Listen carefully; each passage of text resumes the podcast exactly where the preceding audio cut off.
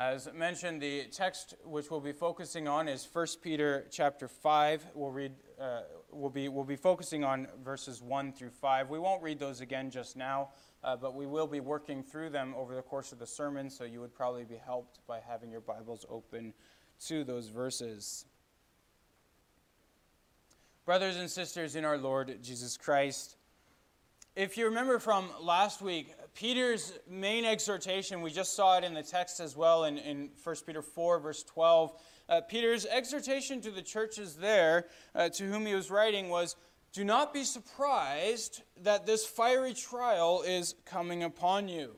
Uh, the church at that time was experiencing the beginning of, of the first waves of official persecution uh, against the church uh, persecution that would really mark the next two or three centuries of the church's existence. Uh, and so Peter urges the church don't be surprised when this is coming upon you. Uh, many were already losing their jobs, their homes, and in some cases, even their lives for the sake of Christ. Uh, instead of being surprised, uh, he, he tells them, You need to see this as, as the beginning of God's judgment on the world. We saw that in uh, verse uh, uh, 17. If it is time for the judgment to begin, where will it start? It will start with the household of God. If God judges the world, he begins with his people to purify them, to chasten them. It's a different kind of judgment than the world will receive, and yet the heat uh, may feel the same uh, you, you will be chastened, you will be purified during this season of suffering.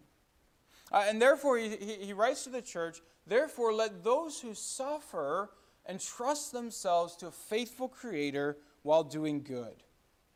Uh, so, if you're not suffering because uh, you're, you're doing evil, uh, he mentions thieves, murderers, or meddlers. If that's not the reason why you're suffering, if you're suffering truly for the name of Christ, then you can entrust yourself to a faithful Creator while doing good. Well, our text then this morning, which you can see is addressed particularly to the elders of the church, our text really flows out of that uh, instruction. Uh, you can see that these, these verses are connected because uh, chapter 5, verse 1 begins with the word therefore, or uh, as your translation may have it, the word so.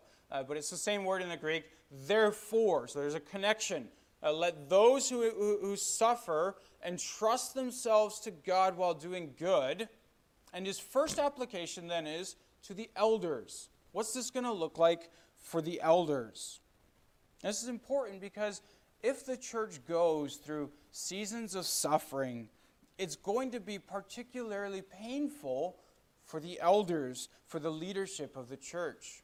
Uh, and, and if, as Peter says, if judgment begins with the household of God, then within the household of God, it will probably begin with the leaders of the household of God.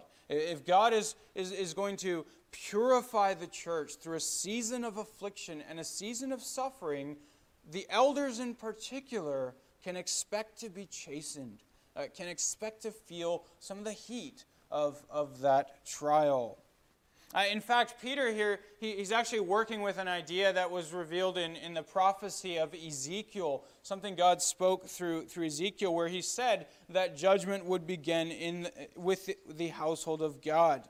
Uh, there, God is uh, speaking to the, the angel of, of judgment who's coming to the land of Israel to judge them. Uh, and, and he says to the angel, Begin at my sanctuary. Uh, and, and then the text says in the next verse, and therefore uh, the angels began with the elders who were before the house. It begins with the household of God, and within the household of God, it will begin with the leaders, the elders of the house. Uh, and, and, you see this in the world as well. You see this not only in history, uh, but you see it around the world today. You look at the churches in China right now that are experiencing uh, persecution. And, and who are the ones being put in jail? It is the, the pastors and the elders. Uh, they are being put through the crucible of, of God's uh, furnace, as it were, to, to purify them, uh, to, to chasten them. Uh, and so Peter has a special word here for them. Uh, and he says, verse 1 Therefore I exhort the elders among you as a fellow elder and a witness of the sufferings of Christ, as well as a partaker in the glory that is to be revealed, shepherd the flock of God that is among you. You see that main, the main exhortation there? I exhort the elders, shepherd the flock. During this season of trial, you must shepherd your flock. A couple of just uh, introductory comments about, about this. First, it's good to notice here in this text that uh, the, the Lord Jesus and the apostles uh, teach us consistently that the church is to have a plurality of elders. Uh, it's a point that uh, may seem obvious, but a point that's lost upon much of the, the contemporary Christian church. Uh, the church is, of course, ultimately ruled by one pastor, one uh, one leader, which is Jesus Christ, the senior pastor of the church. Uh, he, he calls himself the Good Shepherd. Uh, but under him, he has given shepherds to lead his church. And the pattern everywhere in, in the New Testament is a plurality of elders. Uh, this was, in fact, the pattern even before the New Testament. In the Jewish synagogues, uh, the synagogues too were led by a plurality of elders. Uh, and so that pattern is carried over into the Christian church, and it's a very important pattern to maintain. The church is not ruled by one head pastor uh, unless we're referring to Jesus Christ. Uh, the church on earth uh, is, is led and guided always by a plurality of elders, among whom the teaching elder or, or pastor serves as one among equals. It's a point that's often lost where uh, you, you look at some churches or church denominations that are ruled uh, by one man who stands over the, the rest of the church or the rest of the structure of his uh, denomination as, as essentially the boss, as the one who calls all the shots. That's not a biblical pattern. Uh, now, secondly, notice uh, the Apostle Peter's uh, qualifications that, that he gives up front for, for giving this command to the elders. He says, I exhort the elders, but he doesn't say as an apostle or, or as one who stands over you. He says, I exhort the elders as a fellow elder among you and a witness of the sufferings of Christ, as well as a partaker of the glory that is going to be revealed. Now, Peter might well have mentioned that uh, I exhort the elders as an apostle. He was an apostle, he was one directly commissioned by the Lord Jesus Christ. It's a point that uh, the, the Roman Catholic Church makes much of, uh, where they, they claim that, that uh, Peter is the head of the, the visible church on earth, uh, that he is the pope, as it were, and then uh, would appoint some subsequent pope, that there would always be one head, one pope over the church. But look at the way Peter speaks of himself. I exhort the elders as a fellow elder. Uh, now, in a moment, he, he's going to remind the, the elders of the difference between godly leadership and worldly leadership. Uh, and precisely one of those differences is that worldly leaders lord it over others. They boast in their authority, they, they coerce, they force others to comply where godly leaders lead by example. And so here, Peter is, is preaching, uh, or, or, he's practicing rather, uh, what he's about to preach. So he identifies himself as a fellow elder, and you notice a, a witness of the sufferings of Christ. Now, it's interesting that Peter would say that, isn't it? Because Peter wasn't a witness to the sufferings of Christ. It's one of the most embarrassing moments of Peter's life that when Christ suffered, Peter ran away. Peter even denied the Lord Jesus, uh, saying, I do not know the man. So he didn't witness Christ's sufferings uh, directly, at least not, not uh, Christ's most intense uh, physical sufferings. But here, Peter's not actually referring to what he saw in the Lord Jesus as he suffered, uh, but he's a witness to Christ's sufferings in that he himself now, Peter, has partaken in the sufferings of Christ. That's what he said just a few verses earlier. Rejoice, he says to the church, insofar as you share in the sufferings of Christ. Uh, and so Peter begins then, as he speaks to the elders, he begins by reminding them he's not writing to them, uh, encouraging them to suffer well, as one who writes from an ivory tower, one who's safe from the suffering himself. No, he's writing to them as one who, who knows what it means to suffer, who's been there uh, and is still there uh, in the crucible of suffering. Uh, by this time, uh, as Peter writes this, Peter would have been a middle aged or, or perhaps even an older man. Uh, and it wouldn't be long before Peter himself would be killed for the name of Christ, for being a disciple of Christ. Tradition has it that Peter was uh, not only crucified, uh, but that at Peter's request, he was crucified upside down because he counted himself not worthy to die uh, the way that his Lord Jesus died. Uh, but Peter knew then what it is to suffer. Uh, and he's not encouraging the elders then uh, to, to embrace their, their suffering while himself staying far away from it, uh, but as one who is in the trenches with them, uh, who's suffering together with them. Uh, Peter says, then he, he exhorts them as a fellow elder, uh, a fellow uh, witness of, of the sufferings of Christ, and also, he says, as a fellow partaker of the glory that is to be revealed. He, he's writing here as one who himself has his eyes fixed on the crown of glory that is, is at the end of the long, hard road of suffering. And he wants the elders then uh, to adopt that same mindset. I will suffer with Christ that I might also be glorified with Christ. So then, uh, Peter is not lording it over uh, these elders, uh, but giving them uh, these, these qualifications. I'm a fellow elder, uh, I'm a fellow witness of the sufferings of Christ, and I'm one who, like you, has my, my hope fixed upon, uh, upon future glory. Uh, so, so then his command to them is, therefore, shepherd the flock of God that is among you. Uh, this really is the, the basic calling of every elder within the church shepherd the flock of God. Uh, you might remember, uh, in fact, that this is actually what the Lord Jesus told Peter specifically uh, when Peter was being restored to the Lord Jesus after having denied him uh, three times uh, during, during the, on the night of Jesus' death. Uh, later, after Jesus' resurrection, Jesus met with him, and three times again, uh, the Lord Jesus asks him, Peter, do you love me? And each time that Peter said, Yes, Lord, uh, you, I love you, or, or Yes, Lord, you know that I love you, what did Jesus say back to him? Do you remember? Jesus said, Tend my sheep. If you love me, tend my sheep. I, uh, Peter then is writing here to the, to the elders uh, if you love the Lord Jesus, tend his sheep, tend the flock of God that is among you.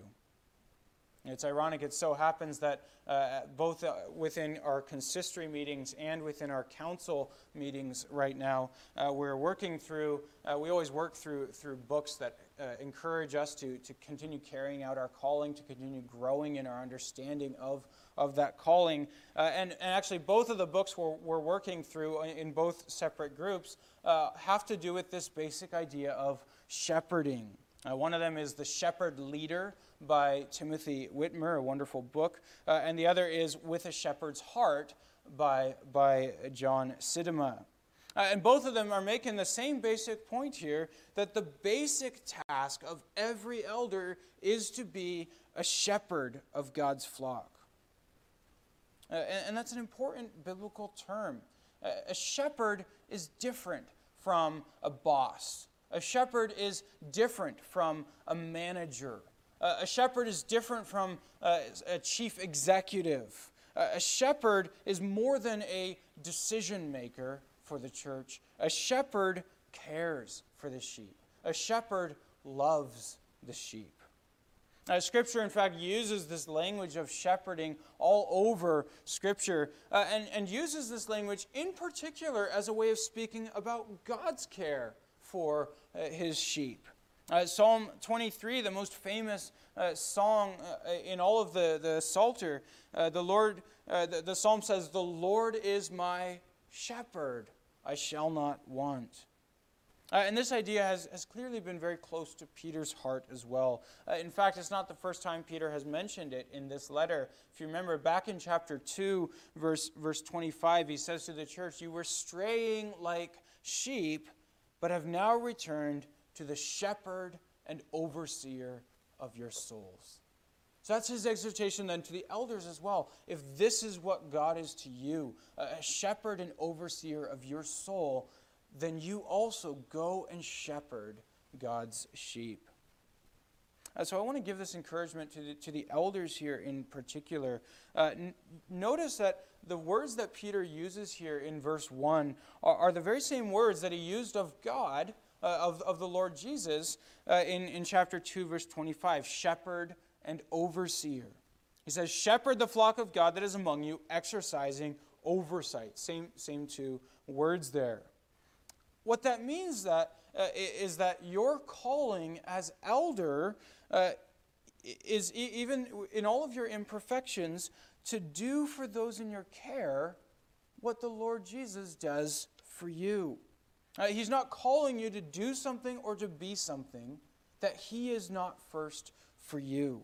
As the shepherd and overseer of your soul, so He calls you to tend His flock the same way. Now, a shepherd's job, uh, if you think of, of, of, an actual physical shepherd who cares for, for sheep, uh, a shepherd's job is, is number one, protect the sheep from, from danger, and, and number two, lead the sheep to green pastures. Those are kind of the two main uh, pieces of the job. Uh, and, and Christ speaks of, of his shepherding over his sheep in, in much the same way. He protects his sheep from wolves, uh, and he leads his sheep to pasture. He feeds them, he tends them. Uh, so the calling for a shepherd of the church is the same.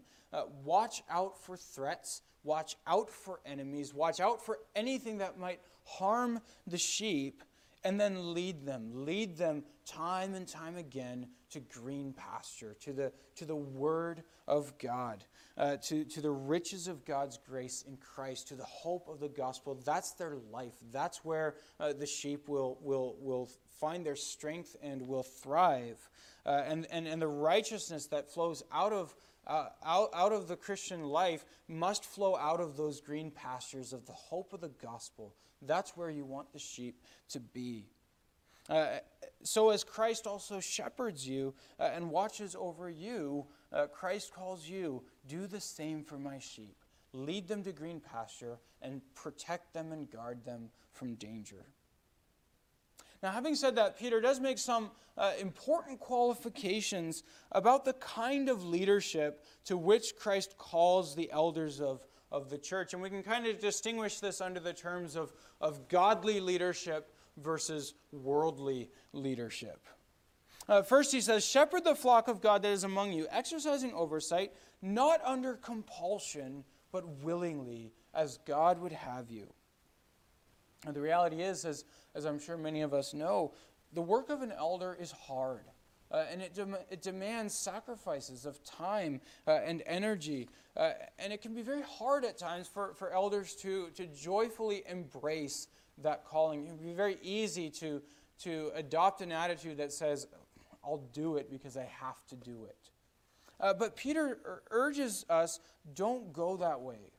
Now, there's, there's something good. We, we can acknowledge there's something good about a reluctant leader, uh, insofar as they're not, they're not seizing the position for themselves uh, out of, out of uh, selfish ambition or, or self interest. Uh, you see many uh, wonderful examples of this in the life of the church as well. You, you might think here of John Calvin, even. Um, the, one of the greatest theologians of, of the church uh, through, through all of the church history. But Calvin's ambition was not to be a pastor. Uh, he wanted to be a private scholar, to work uh, quietly by himself, writing and publishing. Uh, and, and, Calvin had to be uh, confronted. Uh, it's, a, it's a great story if you haven't uh, read about it. He had to be confronted by another reformer, a certain William Farel, who, as, he was, as Calvin was passing through Geneva, Farel confronted him, knowing that Geneva needed a pastor. and Farel even had to invoke curses uh, the curses of God upon Calvin uh, if Calvin would not stop and be the pastor there in Geneva.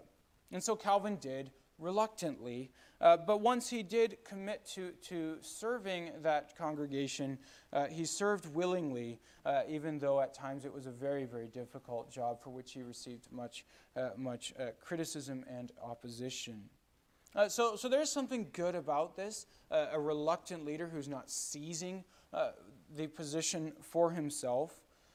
And yet, as the scriptures remind us often, God loves a cheerful giver. if that's true for financial giving, how much more is that not, would that not be true for the giving of our time, our energy, uh, and our, our pouring ourselves out in love for the church of God?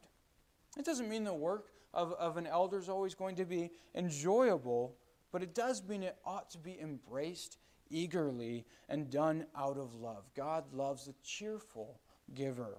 And God loves a willing shepherd uh, who tends the sheep because he loves God and he loves God's people. Secondly, Peter also says, uh, Tend the flock of God not for shameful gain, but eagerly. Now, sadly, this has been a, a, a common problem in the church's history uh, that there, almost wherever the church exists, there are going to be those who want to seize positions of authority uh, to, to be elders or pastors within the church, but not for, for reasons of love, but rather for reasons of, of personal financial gain. Now, this was a, a, huge problem. In fact, already during the Old or during the New Testament times, uh, during the days of the apostles, uh, you, you read about Paul, the apostle Paul's conflicts with the uh, so-called super apostles, men who designated themselves to be apostles and went around from church to church, seizing authority, coercing others into submission, uh, and doing this for financial gain. Uh, and if you read the writings of, of the church fathers during the next several centuries, you can see this, this remained a huge problem within the church. Uh, wherever the church went, uh, there would spring up uh, either, either churches within the, the, the uh, Catholic Church or, or otherwise little sects that uh, sprung up around the church, led by people who were in it for their own financial gain. Uh, one of the most uh, well known ancient Christian documents uh, is called the Didache. It was written uh, during the first century, still, during the apostolic age, uh, and, and, it contains just a list of, of principles for, for the church to live by, uh, for Christian living, and as well for, for church government. And it has a long section, the Didache has a long section devoted to how to combat. Um, itinerant preachers who went from church to church trying to gain uh, authority for themselves and, and trying to get financial uh, support from, from those churches, uh, who are men who are unaccountable to the church uh, and who are in it just for the money. This is a big problem. Uh, that the church had to face during those first centuries. Uh, and really, it has remained a problem throughout the history of the church. It's one of the great problems that the reformers faced as well during the days of the, uh, the Reformation of the 1500s, that oftentimes many of the, the local parishes were sold by the, by the uh, leadership of the Roman Catholic Church. They were sold to the highest bidder. Uh, you could uh, become a, a, priest or a bishop uh, by, by purchasing that for yourself, uh, and then you would receive an income through that. Well, that's not what the leadership of the church ought to be. Uh, this is really a perennial problem wherever the church exists, uh, where, where, you see uh, these churches springing up that are in it for financial gain. You see this, I, I recall seeing this so often uh, in Brazil. You see these uh, pastors driving fancy cars or dressed in luxurious, expensive suits, walking around uh, while the people that they supposedly minister to are still left in abject poverty. That is not what, what it is to be if you are to be a leader within the church. Uh, and it's something that Paul says is shameful. Notice that he says, not for shameful gain. Those who do that ought to be ashamed of themselves. Uh, scripture, uh, to be clear, Scripture is very clear about the propriety of of financially supporting those who labor for the sake of the gospel. That's not what uh, Peter's writing against. There are some uh, groups that have taken this to an extreme, groups like the Jehovah's Witnesses, uh, for example, that say, uh, therefore, we don't pay our pastors, we don't pay any, uh, anyone who works in the church, uh, they make no income, uh, and that way we prevent the problem of, of, of shameful gain. They, they claim that you're selling the gospel if you make a living by, by preaching the gospel. Well, that's not what Peter's saying. And, and, and for them, their argument is really with, with Scripture. Uh, scripture which says the laborer is worthy of, of his wages. It's something that the New Testament clearly taught. Uh, however, the, the point here that Peter's making is the gospel ought never to be a means of profit. Uh, the New Testament is, is, is, in fact, replete with warnings against church leaders who use the gospel for financial gain. Uh, one of the qualifications for elders, in fact, if you go to 1 Timothy, uh, one of the qualifications for elders is that they be free from the love of money. That's 1 Timothy 3, uh, as well as free from greed, uh, Paul writes in, in Titus chapter 1. Uh, there are plenty of examples in this world of pastors who've used their position for, for financial gain, and it always comes at the end of the day, it always comes at the expense of the gospel. It, it discredits the gospel itself. Uh, and it's shameful, uh, Peter says here. It's shameful uh, to treat the grace of God, the, the free riches of the gospel, as a means for personal financial gain. Rather, Christ teaches us a servant is not greater than his master. Uh, and if Christ himself came, as he says, to serve and not to be served, so that must also be the heart of an elder to give, not to take. Uh, as the Lord Jesus says, it's more blessed to give than to receive. Uh, in so doing, we, we are participating in the work of Christ, uh, in the love and commitment of Christ to, to his people. So, so Peter says, not for, for financial gain. And then finally, Peter says, also not domineering over those in your charge, but being examples to the flock. And once again, we can see that Peter has, has really just taken to heart the, the instruction of, of the Lord Jesus himself. Peter here is speaking as one who's been uh, faithfully and well discipled by the Lord Jesus. Uh, Jesus uh, says in the Gospels, Jesus called to them and said, You know that the rulers of the Gentiles lord it over them, and their great ones exercise authority over them, but it shall not be so among you. But whoever would be great among you must be your servant, and whoever would be first among you must be your slave, even as the Son of Man came, not to be served, but to serve, and to give his life as a ransom for many.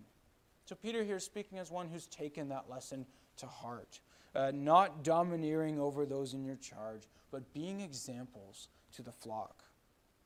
Now, sadly, uh, not only are, are uh, leaders within the, the Christian church attracted to those positions uh, for financial gain, uh, but, but some are also attracted because they believe it to be a place of, of power and authority. Uh, Christ teaches us clearly it ought not to be that way. Uh, the church must resist such men who, who come into this position for the sake of, of lording it over others. Uh, those, those people are to be kept out of leadership. Uh, even though the elders, it's true, the elders do carry authority within the church. They're not to use that authority to control, but rather to lead by word and by example.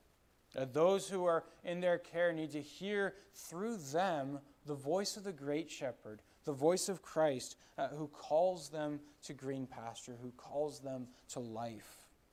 That's true. Shepherds do sometimes have the role of, of having to correct straying sheep. Uh, and, and it's true that sheep can be obstinate, they can insist on, on going astray. But in general, in general, sheep will trust a good shepherd. They won't trust a shepherd uh, who is untrustworthy, but they will trust a good shepherd uh, who they can perceive is in it for their good, who's there to protect them and to help them. Uh, the sheep know the shepherd's voice. They follow him because they know that he cares for them and because they desire his leadership. They know that, where, uh, that, that he knows where green pastures can be found. So, so although it may happen that you know the shepherd has to use his rod, he does carry a rod. The shepherd may have to uh, correct at times. He may have to put his foot down and say, uh, "No, this is not a direction that, that, that we can allow you to go." Uh, and in doing so, he's being, being faithful, being obedient to, to Christ. But if that's the norm, if that's what the shepherd is always doing, if that's the only way the shepherd knows how to guide the sheep to green pasture, then something is wrong uh, with that relationship. Peter says, not domineering, but being examples to the flock. The elders are called to be examples of faith, of love, of purity, uh, of courage, and of wisdom, and, and of gospel grace. Uh, and once again, what Peter's writing here to the elders should not be received among the elders as, as sort of an added burden, but really as a relief, as an encouragement. Your job is to be, uh, is to do for, for those in your care nothing more than what Christ Himself does for you. Uh, therefore, keep your focus on your primary callings. Your calling as a Christian, your calling as a husband, your calling as a father. Lead by example. Uh, keep your primary focus on your own walk of life living as children of God in this world uh, and in the church. And, and if you do that, then much of your calling of, uh, as an elder will take care of itself. Be faithful first, in other words, and only then call others to the same faith. Forgive first, and then call others to be forgiving. Uh, pay attention to your faith, and it will be much easier to shepherd others in their faith. And remember again, Christ does not call you to be such a shepherd that he is not for you in the first place. And so we can see then, uh, as Peter lays this out, we can see what a difference there is between godly leadership, between shepherds in the church and, and worldly leadership, those who, who uh, assert authority over others. Uh, thirdly, Peter reminds us there's also reward uh, for those who serve faithfully. Verse 4 When the chief shepherd appears, you will receive the unfading crown of glory.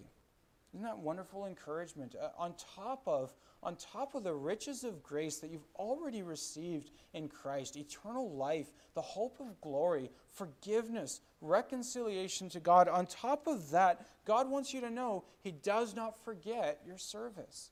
Uh, he does not forget the acts of love, the sacrifices, uh, the, the, the times where you've had to feed the sheep and correct the sheep and guide and protect the sheep from danger. God does not forget those acts of service. He doesn't forget the, the hours that you may pour into your work as, as an elder. Uh, and he will, re, he, he will richly reward those who love his bride with the same love that he has for them. Now, Peter also writes to the congregation. Uh, he says, uh, verse 5 Likewise, you who are younger, be subject to the elders. Clothe yourselves, all of you, with humility towards one another, for God opposes the proud, but gives grace to the humble.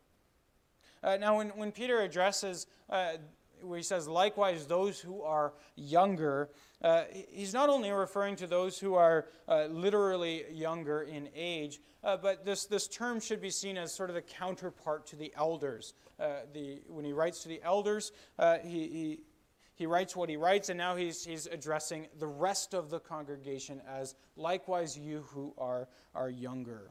Uh, this is he can do this because generally, uh, in general, elders are are older men, hence the name uh, elders. there may be exceptions to that rule, but generally, elders are those who, who have some some life wisdom uh, that that they can uh, carry with them. And so Peter now addresses the rest of the congregation as as you who are younger.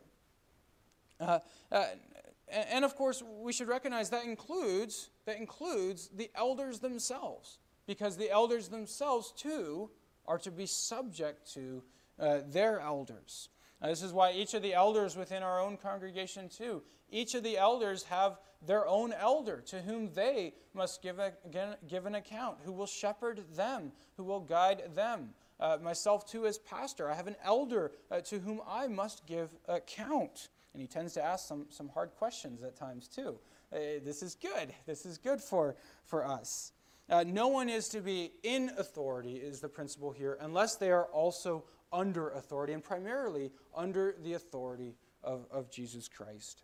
And so he urges all of you uh, what does it mean uh, during a season of trial to, to entrust yourself to, to your, your faithful Creator while doing good? Uh, for the elders, that means in particular, tend the sheep. And for the rest of us, that means be subject to the elders. Make their job an easy job, a joyful job.